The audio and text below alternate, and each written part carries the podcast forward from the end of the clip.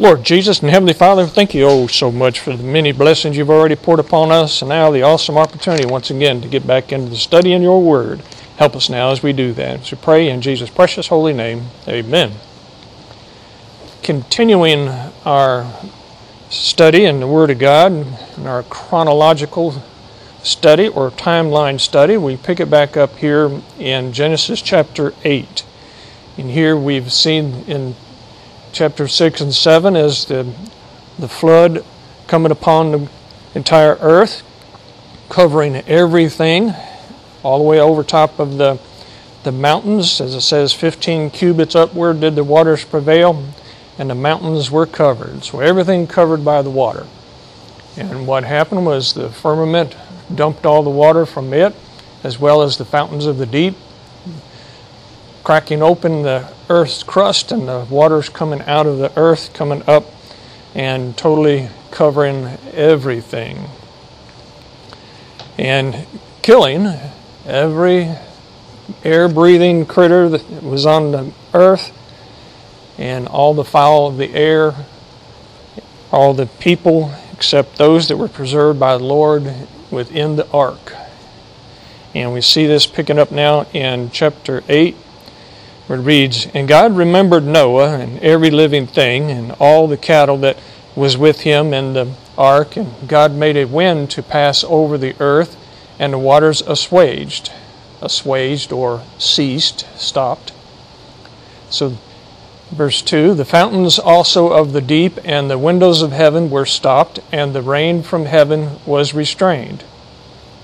And the waters returned from off the earth continually and after the end of the 150 days, the waters were abated.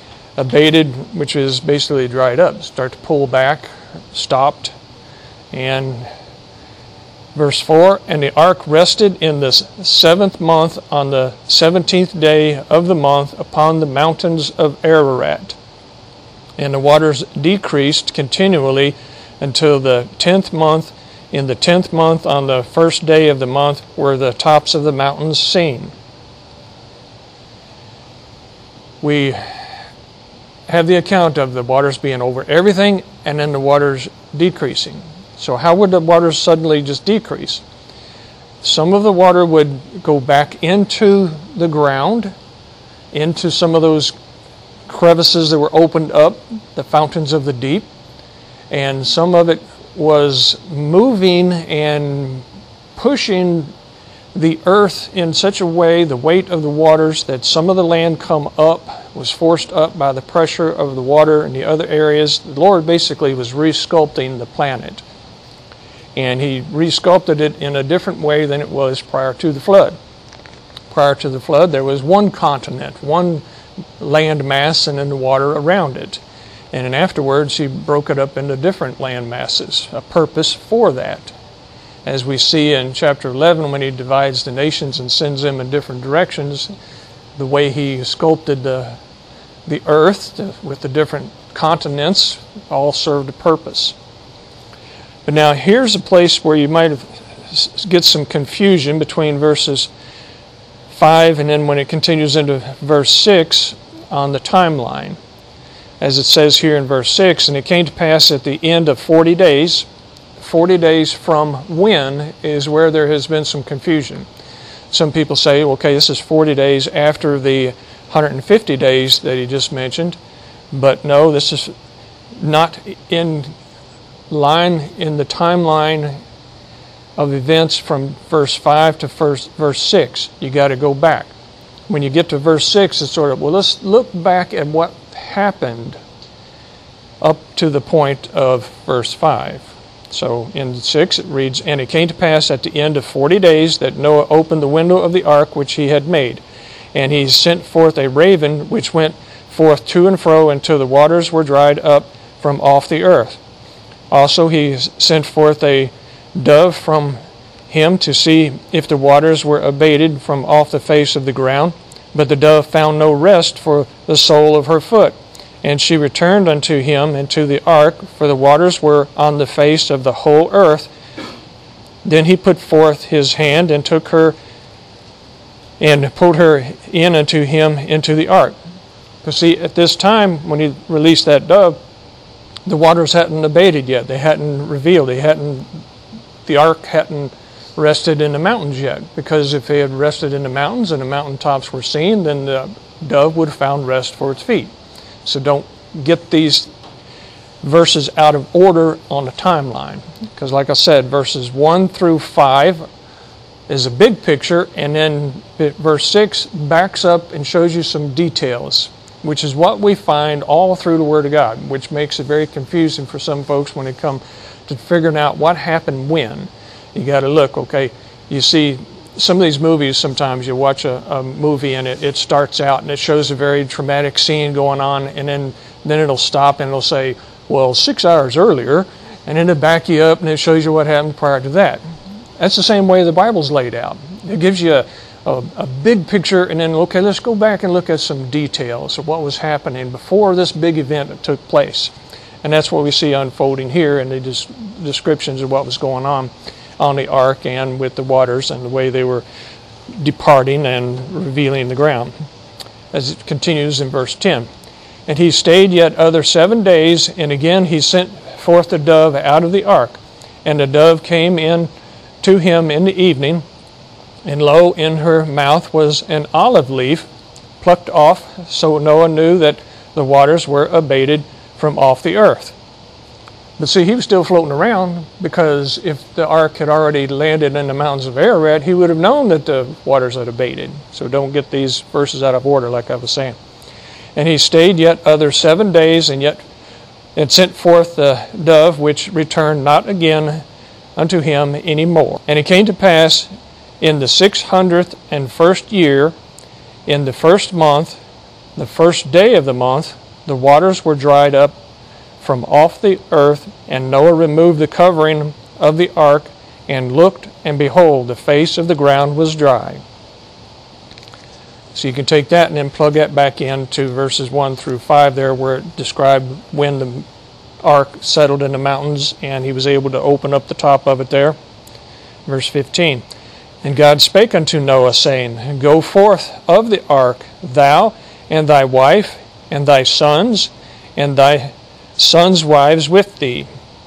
Bring forth with thee every living thing that is with thee, of all flesh, both of fowl and of cattle, and of every creeping thing that creepeth upon the earth, that they may breed abundantly in the earth, and be fruitful and multiply upon the earth.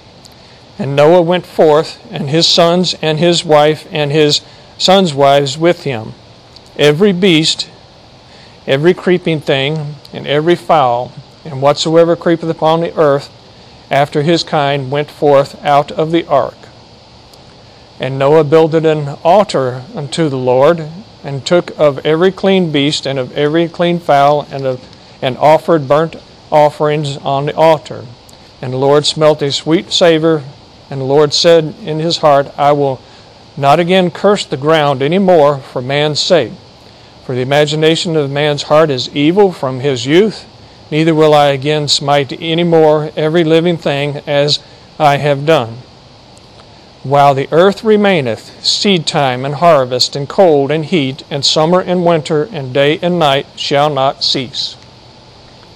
Lord's in control of everything. He controlled this planet. He manipulated it in ways he wanted to re model, you might say, to totally reform and alter the entire earth and the living conditions. One of the things that happened as a result of this recrafting and this whole process of the, the flood and the cracking of the earth and the fountains of the deep bursting open and the earthquakes that would have occurred because of that, and the volcanoes that would have occurred because of that. A lot of sediments were spewed out up into the atmosphere, a lot of pollution, you might say, and it caused an ice age. You have these people that believe in billions and billions of years talk about ice ages, multiple ice ages, and some 30,000 years ago they had an ice age, and some before that, and so forth. And and it's all made up junk because the ice age was a result of the flood. The Ice Age kicked in and started to occur immediately after the flood. The Ice Age started shortly after the flood ended, which was about 2300 BC.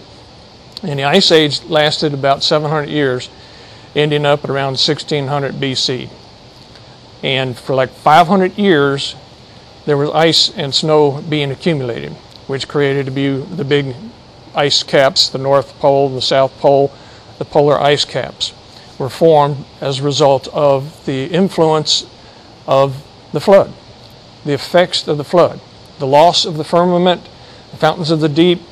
When you cracked open the fountains of the deep, the water that would come up out of the earth would have been warm. And the warmer water would evaporate more. But the land was cold because of the volcanic dust was reflecting the sun, so the ground was cold. And when you get all that, you have condensation occurring, a lot of moisture would be in the air, which would start falling as snow and sleet. Ice would start to form, so the polar ice caps were beginning to form. And the continents would be covered with ice in a vast area. It was about 30% of the surface of the earth was then covered with ice. And today there's only about 10% of the earth covered in ice. So as it begins to melt, it reveals more and more landmass and more and more interesting things that were revealed and even that were covered during those several hundred years that all this snow was coming down. Because it would have been coming down for about 500 years, as it said there but it began to melt afterwards. So it's on a timeline that the Lord has set. The receding of the polar ice caps is controlled by Jesus Christ, and they'll be controlled by Him and continue to be controlled by Him. We can see over in Job, which is the other book we'll be getting into here shortly after Genesis 11, we'll be getting into Job and the timeline.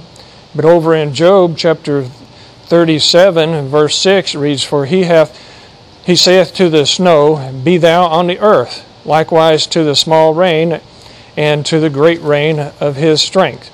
He sealeth up the hand of every man that all men may know his work. Then the beasts go into dens and remain in their places. Out of the south cometh the whirlwind, and cold out of the north. By the breath of God frost is given, and the breath of the waters is straightened. Straightened means frozen, covered with ice. He covers this whole planet with the the flood, and then as a result of that, it triggers these other climate changes, as people like to use that term these days, that he is in control of. In chapter 38, verse 22 of Job, we see it say, Hast thou entered into the treasures of the snow, or hast thou seen the treasures of the hail? Referring to what Job would have been familiar with, but you go to that region now and they don't have so much snow and hail and frozen water and so forth because the climate is under control of the Lord and He is changing it as He sees fit. And then in chapter 38, verse 30, reads, The waters are hid as with a stone Talk about frozen. And the face of the deep is frozen. So we see, if you go to the area that Job was at when he was saying this, so the effects of the ice age were still around in that area that Job was in when that book was recorded and written. So it's very interesting how we can plug in the facts, the truth, and see the timeline of how the Lord has controlled everything on this planet, including all of the weather, controlled by Jesus Christ, not by man. Man cannot cause the weather to change. Mankind can pollute the air, pollute the water, make it difficult for us to have healthy life, sure, but he cannot control the, the planet. He cannot control when this planet is destroyed. He cannot control the weather. That is in the hands of Jesus Christ. Let's get back into our studies in Genesis, picking it up in Genesis in chapter 9. Genesis chapter 9 reads And God blessed Noah and his sons, and said unto them, Be fruitful and multiply, and replenish the earth. And the fear of you and the dread of you shall be upon every beast of the earth, and upon every fowl of the air, upon all that moveth upon the earth, and upon all the fishes of the sea. Into your hand are they delivered. Notice, we have dominion over the animals, not the animals over us. There are many animal worshippers that would prefer animals to be around and mankind to be gone, but man has authority over the animals. Therefore, we have responsibility. Responsibility to look after the animals because we become stewards. Stewards to take care of the planet, of the creatures, mankind, and the animals that are here. We cannot control the weather, no, but we are responsible for taking care of our behavior, our actions, so that they don't mess up what belongs to the Lord. It all belongs to the Lord, including all the animals, but He gives us dominion over them. Therefore, He's putting us in a position of stewardship. So we have responsibility. All right, as we continue here, back over in Genesis chapter 9, in verse 3, very interesting verse here. Every moving thing that liveth shall be meat for you. Even as the green herb have I given you all things. Before the flood, he told everybody to consume the vegetation. And after the flood, he says, now you can consume the animals, even the insects. We have permission to do that. Do we desire to do that? Some of them are more desirable than others, yes. But we have permission to consume them. We have those that put a spiritual connection to being a vegetarian or a vegan, but there isn't any spiritual connection to it. We have been given permission by the Lord to consume all the critters, because that's what He clearly says. Every moving thing that liveth shall be meat for you. It means you can eat it. Even as the green herb have I given you all things. But flesh with the life thereof, which is the blood thereof, shall ye not eat. You're not supposed to consume something with its blood still in it. And surely your blood of your lives will I require, at the hand of every beast will I require it, and at the hand of man, at the hand of every man's brother will I require the life of man. Whoso sheddeth man's blood, by man shall his blood be shed, for in the image of God made he man. So, verse 5 and 6 gets into a very controversial issue about capital punishment. Here he's telling us that if you shed man's blood, this is talking about going to the to commandments, not supposed to murder someone. If you murder someone, then by man you shall pay for that and be killed. Because it says, Whoso sheddeth man's blood, by man shall his blood be shed. By man. He's establishing a governmental system, a judicial system, right here from the beginning of reestablishing mankind and civilization. He's establishing capital punishment. You have those that are uh, 100% against capital punishment, saying we should not do that. But right here, the Word of God clearly gives us permission for such a matter because it clearly says, By man shall his blood be shed. For in the image of God made he man. Verse 7 And you, be ye fruitful and multiply, bring forth abundantly in the earth and multiply therein. And God spake unto Noah and to his sons with him, saying, And I, behold, I establish my covenant with you and with your seed after you Covenant means contract, promise, agreement. And with every living creature that is with you, of the fowl of, of the cattle, and of every beast of the earth with you, from all that go out of the ark to every beast of the earth. And I will establish my covenant with you. Neither shall all flesh be cut off any more by the waters of a flood. Neither shall there any more be a flood to destroy the earth, specifically a flood of waters. Because we know, as it's recorded in the New Testament, the Lord is going to destroy this planet completely. Going to melt everything away, vaporize everything at the appropriate time with fire. There won't be no flood taking out things. It'll be fire, totally. Even the elements themselves will melt with fervent heat, as it says in 2 Peter chapter 3 and in Revelation. Continuing here in Genesis chapter 9, verse 12. And God said, This is the token of the covenant which I make between me and you and every living creature that is with you for perpetual generations. Token means an a symbol, a something that you can look at and remember. I do set my bow in the cloud, what we identify as a rainbow, because that's typically when we see a rainbow. A bow in there is after a rain or during a rain, but you can also see a rainbow at times when it isn't raining where you're at. You look in a distance. The effect of the sun shining through water can reveal this color pattern, which is in the shape of a bow. It can be recreated by yourself with images of light. You shining light through a crystal or shining light through glass. Sometimes you can get this bow effect. You can do this if you're a nice sunny day. You go out with a water hose and you shine it just right in the right angle. You can recreate a, a rainbow, a bow effect in your own yard.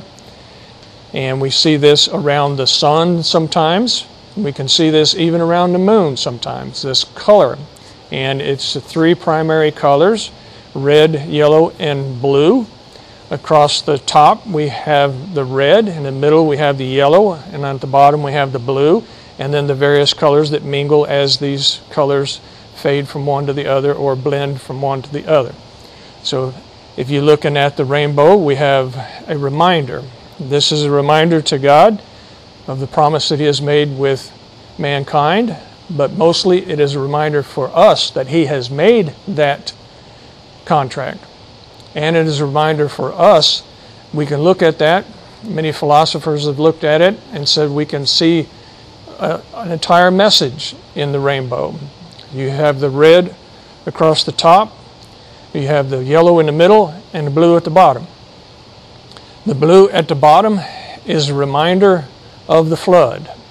And if you look very, if you have a very brilliant display of a rainbow, just below the blue, you start to see a little bit of purple forming because it cycles around back to red. You have sometimes you see a double rainbow and they're opposite.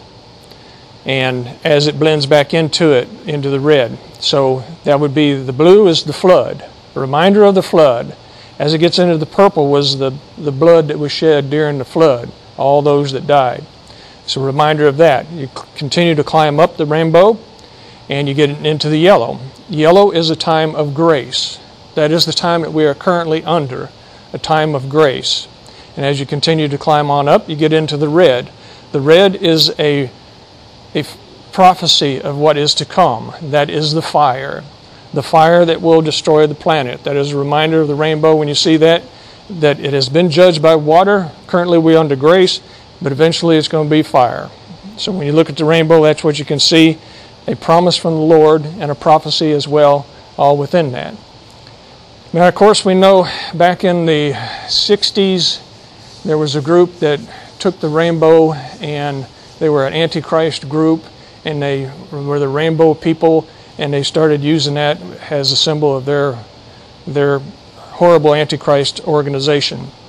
Later, and as of now, the LGBTQ, XYZ, and everything else under the sun bunch have chosen the rainbow as their symbol because they use it as a symbol of diversity, various colors, various attitudes, behaviors, and so forth. But it's Satan, Satan trying to take something that is godly and turn it into something that is ungodly, which he has done all the way from day one. And we see that all through the, the scriptures and the history. So don't let the, the evil Antichrist bunch steal the rainbow. The rainbow is a Christian symbol, not a satanic symbol that they're trying to turn it into. All right, back into it here. Back to verse 13 again. Genesis chapter 9, verse 13 where it reads, I do set my bow in the cloud, and it shall be for a token of a covenant between me and the earth, and it shall come to pass when I bring a cloud over the earth that the bow shall be seen in the cloud. It didn't happen before the flood because the effects of the sun were not able to create a rainbow because of the firmament. It filtered out certain waves, light waves, light rays that didn't form. But afterwards, because he took away the firmament, then it allowed that to form. And it shall come to pass when I bring a cloud over the earth that the bow shall be seen in the cloud. And I will remember my covenant which is between me and you and every living creature of all flesh. And the waters shall no more become a flood to destroy all flesh. And the bow shall be in the cloud, and I will look upon it that I may remember the everlasting covenant between God and every living creature of all flesh that is upon the earth. And God said unto Noah, This is a token of the covenant which I have established between me and all flesh that is upon the earth. In verse 18, and the sons of Noah that went forth of the ark were Shem, Ham, and Japheth, and Ham is the father of Canaan. So now he gets into some of the genealogies here and some of the events that took place that are very interesting, such as Noah getting drunk. These are the three sons of Noah, and of them was the whole earth overspread.